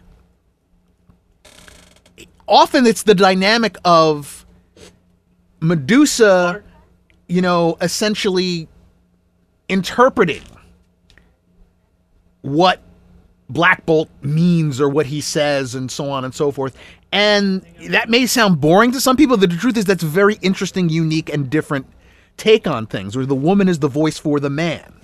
Now this is a. I just pulled up an image. But, of, uh, yeah, a there's traditional the- image of what Inhumans look That's like. what the Inhumans are supposed to be, John. And this is They're- uh, they- this they is what the humans are, are supposed to look like. That's Black Bolt. They're correct. Yeah. that's by the way, do you do you see now what I meant by the whole Gene Simmons thing? Oh, right, yeah, with yeah, the right, wings right. and stuff. And it just it feels like a really big misstep. And you know, this brings me to kind of saying a lot of the same things with Lucasfilm. Maybe not at the same level, but there there have been some really interesting behind the scenes things that have happened at Marvel too that have kind of been papered over because of the success. You know, Edgar Wright leaving, uh, uh, you know, getting out of Ant Man. Uh, kind of the, the, you know Joss Whedon leaving on, on terms that w- didn't seem to be necessarily the greatest. Uh, Iron Fist sort of un- being underwhelming, and you know uh, uh, on and on. But And then here's another thing. Now, is do you know if this TV show will have then any crossovers whatsoever? Because I think they're just. I think you're you're you have Infinity War coming. Right. You got this. You've got Infinity War. You've got the space connection with the Kree. You know, you How could do see. You you- could put the. You could have put the Inhumans in a Guardians of the Galaxy movie. You really could have. You know, you could have put the Inhumans in the Captain Marvel movie. I, it just seems that once the decision was made to put this on TV rather than film, they just eh, we'll we'll we'll we'll let the B or C team handle this. it kind of seems like maybe that is let's let the B or C team Well, handle this. Ramsay Bolton's got a lot of work ahead of him. He He's, he's, the weight of the show falls Yeah, on the- and you're absolutely you know what? That is another thing that is interesting is the fact that the villain see uh, in comics the comics version john is that black bolt is the king of the inhumans his wife medusa is the queen. They're the royal family. They have a bunch of these other characters that are surrounding them sort of the elite. And then he has black bolt's brother who's called maximus the mad and maximus the mad's thing is he's the only inhuman who doesn't have any powers and he's always scheming to like you know, get the throne He's away Loki from his brother. group, A- and- but yeah, that there's a whole there's a really interesting dynamic. You have this woman who's the voice for the man. You've got the brother who's part of a society that has powers and he has none. There's so many other things. There's the whole fact that they're insular, that they don't want to be part of the rest of humanity. And that they've always lived isolated. They either lived in their just so you know in the also Himalayas that- or on the moon. uh, Black Bolt, along with Iron Man, uh, Doctor Strange, um, Reed Richards from the Fantastic Fantastic Four, Namor. Namor, they They were the they were a, a what key you call part the Illuminati and the Illuminati in the, most comics. powerful. grouping and Black Bolt was there because not only because of his personal power, but again, he's a king of a whole society Yeah. of people with gigantic, enormous powers. And there was so, there's so much potential there. There's so much you could do. And I got, you know, it- like I said, the trailer dropped and no one's happy about it. uh, uh, on to our next little uh, a bit of story uh, just cover it real fast because there's not much we can say about it other than what other people are saying. Go for it. Everyone has been really excited uh, to see what this Spider-Man Homecoming film is going to be. The the mix uh, Sony and Marvel co-production bringing Spider-Man back after you know we haven't seen him um, since Civil War, and then before then there was another Spider-Man in Andrew Garfield's The Amazing Spider-Man Part Two. And so here we have Spider-Man Homecoming, as which has been described as a superhero movie with the soul of a John Hughes film. And you know, we were all wondering what, what, what it's going to be like. And like I said, we don't have any. We haven't seen it yet. We, but the reviews embargoes have been lifted. And Ed, you've It's you pretty positive so far. What I've heard is an, uh, it's been pretty positive. Um, I still have yet to read um, the majority of what people of those reviewers of what they've had to say say about this. Um, right now, we're in the midst of junket season for this particular movie. they're all over the place. Keaton, Every Keaton has been one, uh, in one one show after another. I saw him on, uh, uh, I think on Kimmel. I saw him on um, on Colbert. Ellen, uh, yeah, on Ellen. Um, Holland is Holland's everywhere. There- a lot- Zendaya's yeah, there- everywhere. Plus, there's a lot of like like re- weird cross marketing, not weird, but like really interesting marketing stuff, like Spider-Man appearing out of nowhere at a Starbucks, right? Yeah, From the Spider-Man. Spider-Man in the NBA Finals. Spider-Man Right. doing his, uh, getting his driver's test. They are. They know that they have Yeah. to get back in the good graces of the public, uh, given the reaction to um, the Amazing Spider-Man, and I'm excited for it. I like Tom Holland in um, in Civil War. You're you're a Spidey fan, John, right? What did what what what, what did you take away from his appearance in Civil War? I'm uh, I'm looking forward. But what did you what did you think about uh, it's your first impression Oh, from yeah. Civil War? did you Um, did you like him in there or or what what? Yeah, yeah. Um, and that's why I'm looking forward because I saw the tease of him in Civil War, and he, you know, the the CGI was dope. Uh, the the emotive eyes on the costume. Mm-hmm. And what did, what did you think of uh, of Holland himself as as Spidey? I think he plays the classical Peter Parker from you know the original like, Teenager, yeah, teenager, Which is a key part of this Yeah. film, it Right. seems, and part of the praise that it's getting. Mm-hmm. Because in because I got to tell you, Ed, uh, the he's the first real passable high schooler that they. yeah, I mean, I think Garfield Tobey Garfield Maguire Garfield had a look that he was like an older Yeah, yeah. teen, Yeah. but definitely Garfield did not look like a a 14 or 15 year old, and I don't think he was supposed to be playing Spider Man as a 14 or 15 year old, but. Uh, Holland looks like a zygote. He looks like Yeah. He's also very athletic too. He's a gymnast. Yeah, he's got the movement right. thing down, and I mean, he's as a British. film, he's, Brit- as he's all British, just like Garfield. Uh, exporting our jobs, you know. took our jobs. Uh, I- I'm I'm excited. I'm happy that the, it, it sounds like it's good. And what I'm really happy is it sounds like Keaton really knocks it out of the park. And as you know the what I've also heard is that um, I um, I, f- I forget which publication um, made the review, but that um, it wasn't Keaton's role is very minimal, right? Really? Meaning like you don't get a lot of backstory going on, but does he he take you he takes what is given to him and knocks it out of the park? See, I actually have heard the opposite. Really? I've heard that there's a lot of meat on this character's bones, to the point where people are saying he's totally vicious, but also very sympathetic. That they reveal enough of his backstory of his. Well, they, the backstory we already kind of know. He's he's blue collarish. Yeah, I think there's more to it than even that. Now you mentioned something about uh, the Zendaya character being his daughter. As a I don't know if that, that was something I I I, Okay. I, I, I heard possibly. Um, again, But- we don't know because again, the spoiler have been no spoiler reviews. I Well, haven't we haven't it. seen the Shocker. right. There's, there's footage of now, Shocker. are there other villains attached to it aside from Vulture? Um, I think the Thinker, the Tinkerer, Really? the Tinkerer. Oh, yes, the Tinkerer. Okay. The Tinker is going to be in as the guy who uh, who as sort of For a moment, an- I had the Mysterio. Mysterio Yeah, no, no, no. Uh, but you know, and, and of course, then this this gets wrapped up into the whole what's Sony going to do with the rest of their Spider Verse, blah blah blah. Just concentrating on Homecoming. I'm one of the I'm one of these guys that actually I love the first Andrew Garfield, The Amazing Spider-Man. Yes. I love that film. I don't get why it got the hate it got. I don't have a problem with the villain. I thought he was great. I thought the relationship with uh, We don't want to talk Stone, about the second one. We don't want to. and yeah, and the second one is just a hot. It's just it's just a hot mess with a handful of really. Good, there's a handful of really good stuff. This is something that people don't want to admit about Amazing Spider-Man. There's a handful of some really good stuff. Good Peter Parker stuff. Their relationship. The Gwen's death is done Yes. I- amazingly, and the aftermath.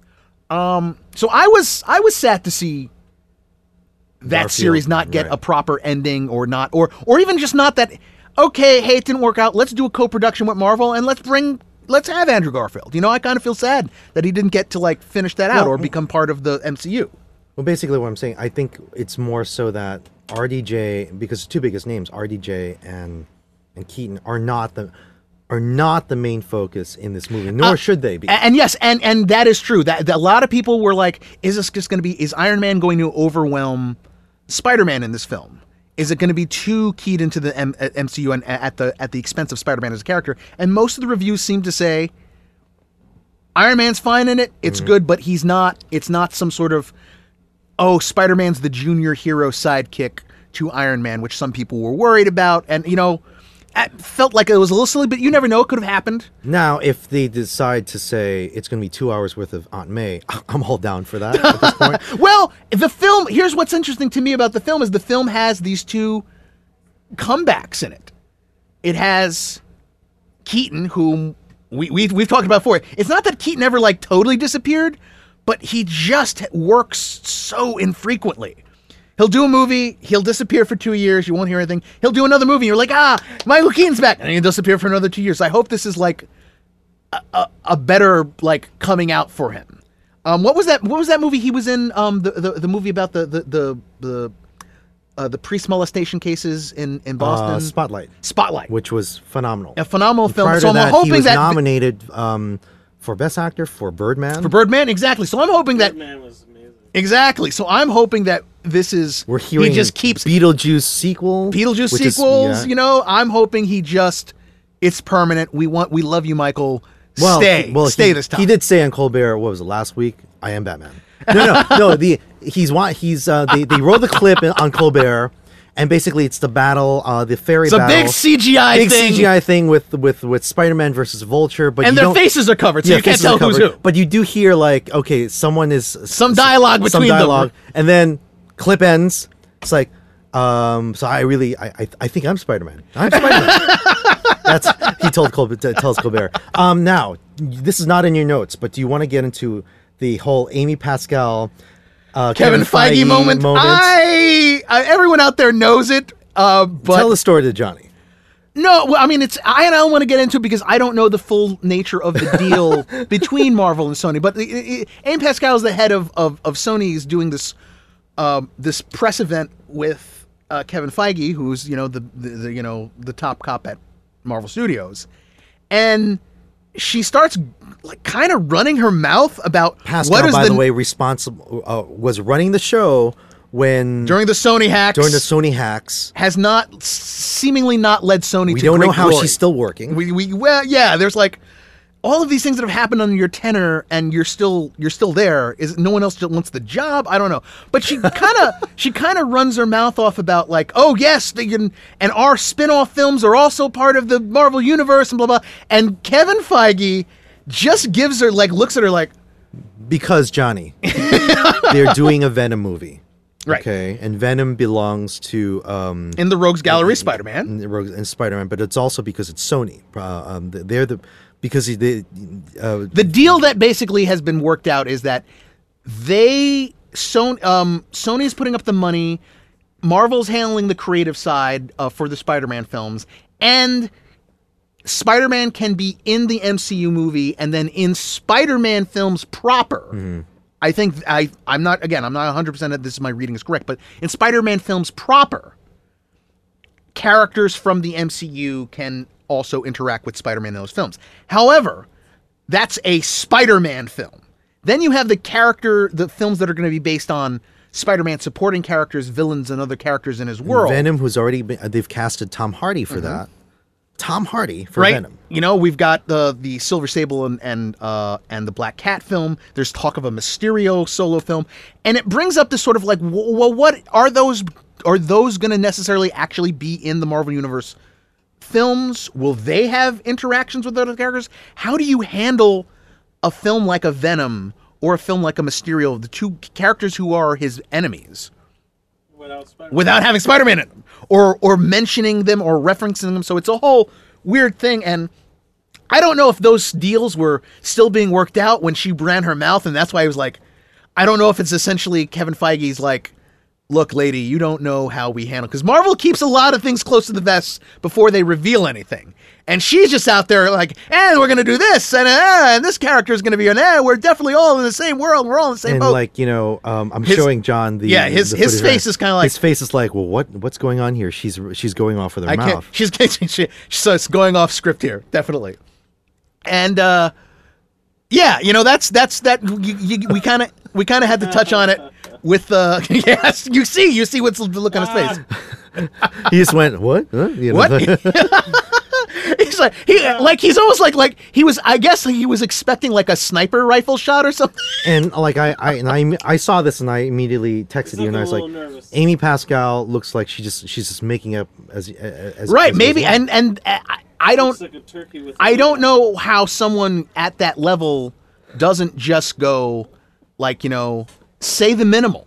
You don't have to. It's like it's the event is big enough. Spider-Man's going to be in the Marvel universe and we're, you know, Marvel's handling this and it's a collaboration blah blah blah. In any case, the reviews for Homecoming seem to be really really strong. I can't wait to see it. We're going to do our review on it. Uh you now what's funny about uh, in this that is our next show. in our in our little duo here, I am a big Spidey fan, and Ed has always I'm not. been very ambivalent about the character. I'm not. And Some I, I good stuff has been put out. what now? What is what is your you for you? You said that you don't like his villains. That that might be the biggest. I that, do not like his his his rogue gallery. Nor you know what? Um, just as I am very like, same goes with Flash. I have no love for his rogue gallery. Same goes for Spider Man. See, I Now I find that, that, said, that that like as a kid, did I not in, didn't uh, did watch enjoy- Spider Man and his amazing friends, of course, Dude, I told you when early on in our in our friendship, I said it's gonna happen. it's man. going to happen. Iceman, Fi- Iceman and Firestar, Firestar and, Spider Man. Spider Man and his amazing friends, ladies and gentlemen, they will make We, a movie. we were that. thinking it was going to be uh, when it happens, Tobey Miguel. Maguire era. When it yes, when it happens, Miguel. okay, there's no doubt in my mind that you're going to go. You have powers. This will conf- confirm the fact that I have the ability to tell the future. Okay. Okay, when it happens, W- if and when it happens, you know when it happens. In Who would any- you cast as Bobby? That's my uh, Bobby and and Angelica. Okay, well, you, you got to go with the Tom. uh, It would have to be the Tom Holland version now. So, What else? um, it's got to be in that age range. And you know what? You and I, we don't pay attention that's to true. actors under That's the true, age of like very. 25. Zac Efron is too old for that. for Yeah, that there's no. Yeah, we I don't- would- yeah. I don't know who. I really don't know who who who's your fire star. Who's your? See, at this point, at this point, let's screw it. Let's just go. Let's just go. Uh, Millie Bobby Brown.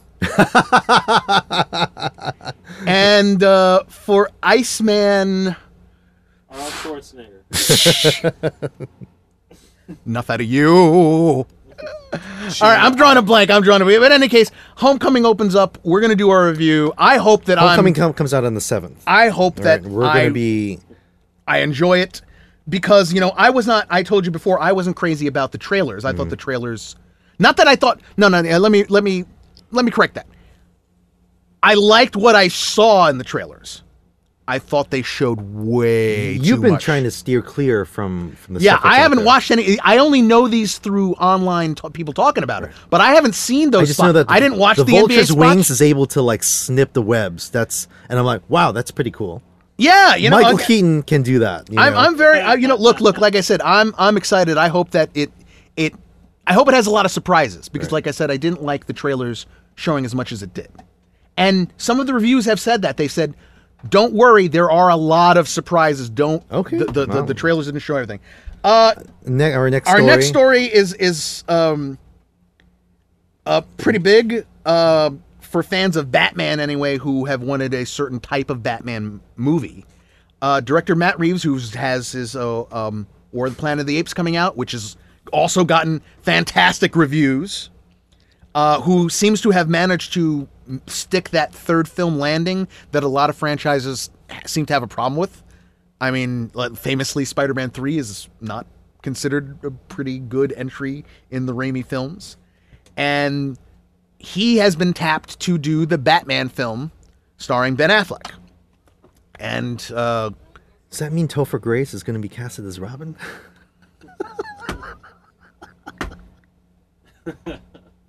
ladies and gentlemen, can you hear the look on my face? Can you hear the look on my face? I don't know. I just felt the need to throw in to Topher throw a. Topher in there. uh, but uh, Matt Reeves has basically been quoted as saying that um, this is going to be a very noir detective story version of Batman, which you know I'm all for it. I'm all for it because it, it would be a, a much more unique. It's part of the character that he's the world's greatest detective, and yet in film, they have much more gone towards the action orientated gadgets. you know, and gadgets and things aside of the character. I mean, even Nolan's films have very little of him doing, and when it's done, quite frankly, It's to this it's day, to this technology, day, I yeah. have to I have to ask. What was going on with that bullet shooting thing into the in, in the middle of the Dark Knight? I have no idea. Where he got the Hold on, wait a fingerprints wait, wait. from the he shot a bunch of You've never had to. You've never had to analyze um, a ballistic schematics. Computer. Compu- You know, it's. uh, now, now- Yeah, I think I'll do that tomorrow. yeah, it's just it's one of those things where like it it's not a part of the character that has been given focus, and yet that's more even than Batman's martial arts ability, more than his money and access to all of this high technology, all these gadgets. It is Batman, the world's greatest detective, the Sherlock Holmes times ten, master of figuring crap out.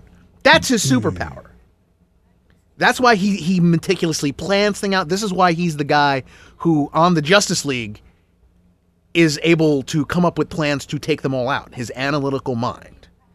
So to see that there's going to be a movie starring Ben Affleck as this, you know, Affleck I think is Eye, yeah. is is tremendous as Batman. Quite frankly, I really, for me, I don't care what anyone says. You can say that the Dark Knight films be- are are, uh, are better than uh, Batman v Superman. That's fine. I'll get. I'll fine. I'll give you that. As much as I like Christian Bale as Batman, I enjoyed Affleck as Batman more. I felt that he was more in line with my don't like conception. you just don't like Affleck in general? He's just too stoic and lifeless. You know, he's just Really? He's just too like. 'Cause I'm rich. well, that's the whole point. I don't whole see. I, I I totally disagree. I totally disagree, John. It's we will. Gotham. This will carry more of this discussion Really? when we do our. you thought that that you, in Batman v Superman, his I didn't think his line readings were at all like that. I think but he- like in everything he does. you think of okay. Fargo, all right, that's just that's just you having an Affleck, you know, uh, uh, allergy. F you have no I'm kidding. Uh, but but um, for you for you, uh, Ed, what do you what do you think about the, the this the, this talking about I'm I'm a huge. I'm Batman? a huge um, uh, Sherlock Holmes fan. You know, um, and not just with the stuff that they put out with Sherlock, with with Cumberbatch, or, or with RDJ's Sherlock Holmes, but just the character of um, Arthur Conan Doyle's um, character. And you know, Batman. You know, you say a part of Batman is him being the detective. Well, I say that you know because hello, Detective Comics, that is DC Comics, right? So, Right, yeah. um, he defines um, a a brand of superhero.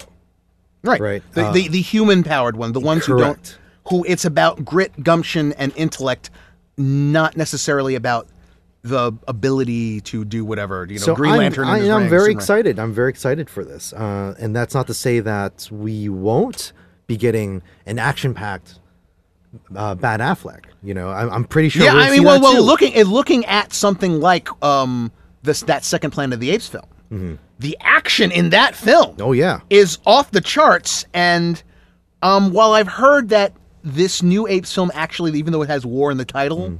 Is very much more character study, I have no doubt there'll be some amazing action sequences in that as well because he Reeves really handles special effects well and the production design, uh, all that. So Now, to see w- that in a Batman film with Affleck in in the in that great. You know Wilkinson Snyder uh, suit. I, I, I whew, now let me ask you, like, as far as detective movies go, or TV shows or whatever, what is what what in your mind? What is gold standard detective genre? Matlock. Well, what is he? Uh, Matlock. We're not going to get into that again, are we? Uh, well, in an the terms of like solving those sort of mysteries these Yeah. Mm-hmm. days in the modern world, I mean, you've got you know Columbo. Lu- Luther's up there with uh, Luther with, with, with, right. Idris Elba. You've got the Cumberbatch, Yes, you know Sherlock. Right. I, I would, you know, Yeah, Elementary fits in there too. Elementary again. I would, I would, I, I, I would put that. Um, Doctor Who. No. you know, I actually would. I actually, okay. you know what? I would because there is. It's the same thing. Okay. It's about a character who doesn't punch his way out of Right. situations, but has to, Figure it you know, out. figure out, uh, uh, think about things. Uh, you, you were a fan of that, uh, that Scorpion show, right? Oh yes, yeah. Um, I, I do watch Scorpion. I've stopped watching it since. Um, so yeah, I'm just. But trying the to- same thing, and and again, the, the here are all these modern. Good detective work there. Figuring out. Um, there there were those episodes. But where what, the- what is like a classic detective? Um, well, you know, the Maltese Falcon. You know, Okay. I mean, you know, you've got uh, my wife, by the way, she's a huge. Um, Big Sleep. um, she's a huge Poirot friend. Poirot, yeah, exactly. You know, which which by the way, we're getting a we're We getting are a, getting a, uh, we're getting a Kenneth Murder- Branagh Murder- as Poirot right. in uh, in uh, Murder, on the Orient Orient Express. Express. Uh, okay, enough out of you.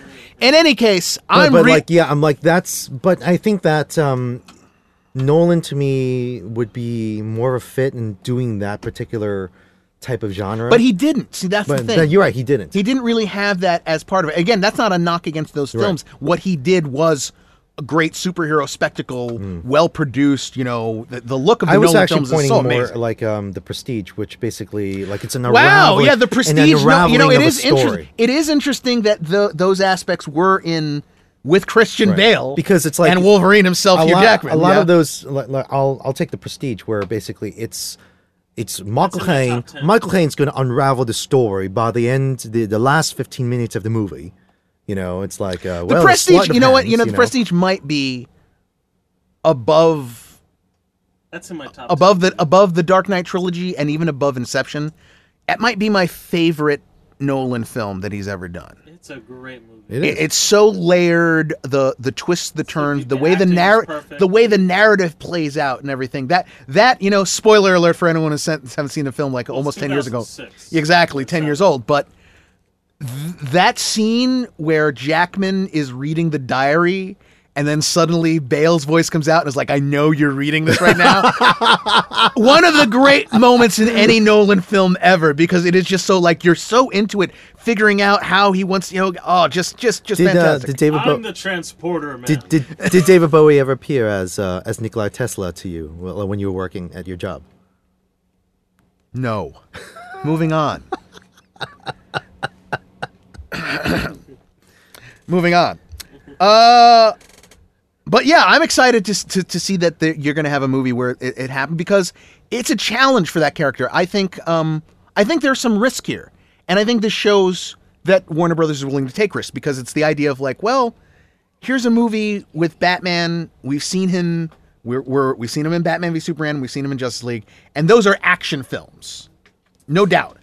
Here it's like, come see Batman film, but mm, maybe it's going to be a little more intellectual. Maybe it's going to be a little more about tension and not so much about explosions and fighting and you know all the rest. It's you know I'm I'm just going to the- excited to see how the, how it's all going to play out and get the, the Transformer was- trolls and fans, and I'm sorry, but I, I see a lot of this with uh, with uh, with uh, Asian audiences. It's like, hey, there's no action. I'm like, well, you know, go watch Jackie Chan. You know, sorry. Don't. Sorry. Whoa, whoa! Don't. Yeah, I know. You. I'm not going to bring up the foreigner trailer. No, we're that not I, gonna- I not gonna suggest talk- talk about everyone should see the foreigner trailer, but that's that's Yeah. neither here or there. You know, but but the Batman versus Superman didn't have that much action till the end either. Yeah, but when it when it happened, But it there was a happened lot of hugely. waiting. There was like, all right, where where's this awesome fight? They didn't, eh, eh, yo. But I mean, you think about that warehouse fight. You Yeah, think about good- the fight with with with with Superman. You That's thi- all at the end though. That's all at like last forty five minutes. Yeah, of well, the- well, well, we had the Batmobile chase. Okay, I mean there was a lot of action, and then of course Justice League. We know that Batman's going to be swinging and well, fighting, this is and my you know doing a lot problem of is stuff. that, oh God, you know, like I'm Oh, sorry what's you your- even what's brought your it up. Is that there's certain audiences out there and they expect like oh 110% action Yeah, you know yeah, it's like it's just a vehicle to to bring out the story you know Yeah, but, but- but it's you know what? hard for Yeah, yeah. certain audiences especially if you come To from a a different good culture to enjoy a good story Well, well, but you know the Nolan films had action, but the focus was uh, very much on the drama, on again Yeah. on tension and thing. Even the Dark Knight, there are long stretches it's just dialogue, right or or the Joker doing something. It's not necessarily Batman fighting a bunch of people. He do, Yeah. he doesn't. You know, I I even think that in you know you look at the Dark Knight and the Dark Knight Rises. The percentage of Batman you get in those films is actually kind of on the low side. You know, in in the Dark Knight, you've got that opening sequence. You've got the uh, save it for the batman show save it for the Batman show. In, in any case, I think that there's a precedent for people to go see a Batman film where there not Expect some- necessarily isn't just karate chops and explosions and stuff. Uh, I think that that covers everything that we want to talk about today. well what and- about the that's it I think that covers everything All that we're going to talk about today. And uh, our next our next show is going to be our Spider-Man review. I, I I'm I'm chomping at the bit. I hope that. And then as the as the months go by leading up to Justice League, we are going to have our Road to Justice series. We'll be covering Batman. We'll be covering Superman. We're probably. I'm sorry to. I'm sorry to all the I- Cyborg fans out there. We're probably going to have to combine uh, Cyborg and uh and and Flash, And into one. Well, you know what? Uh, maybe Cyborg and Aquaman. No offense, Okay, Arthur. yeah, that's- I think Flash maybe has a little Well, deeper, uh, some more. stuff have your say Have your say. Whoa, whoa, whoa, whoa. Are you talking about uh, my boy uh, Superman here? I mean, have your opinion. Have your opinion. Have your opinion. Lovely. Uh, I just want to know what happens to Apa- I, I want to hear more Apache Chief. That's all I want. You know, uh, J- Apache Chief was the star of, of, of that last show that we. he had. was the breakout. He was the breakout. Sorry guys, I just came back from stoop ceiling, and I found I found this feather. And what what what sort of what can you tell us, Apache? Can you tell us what sort of uh what sort of bird the feather comes from? The owl.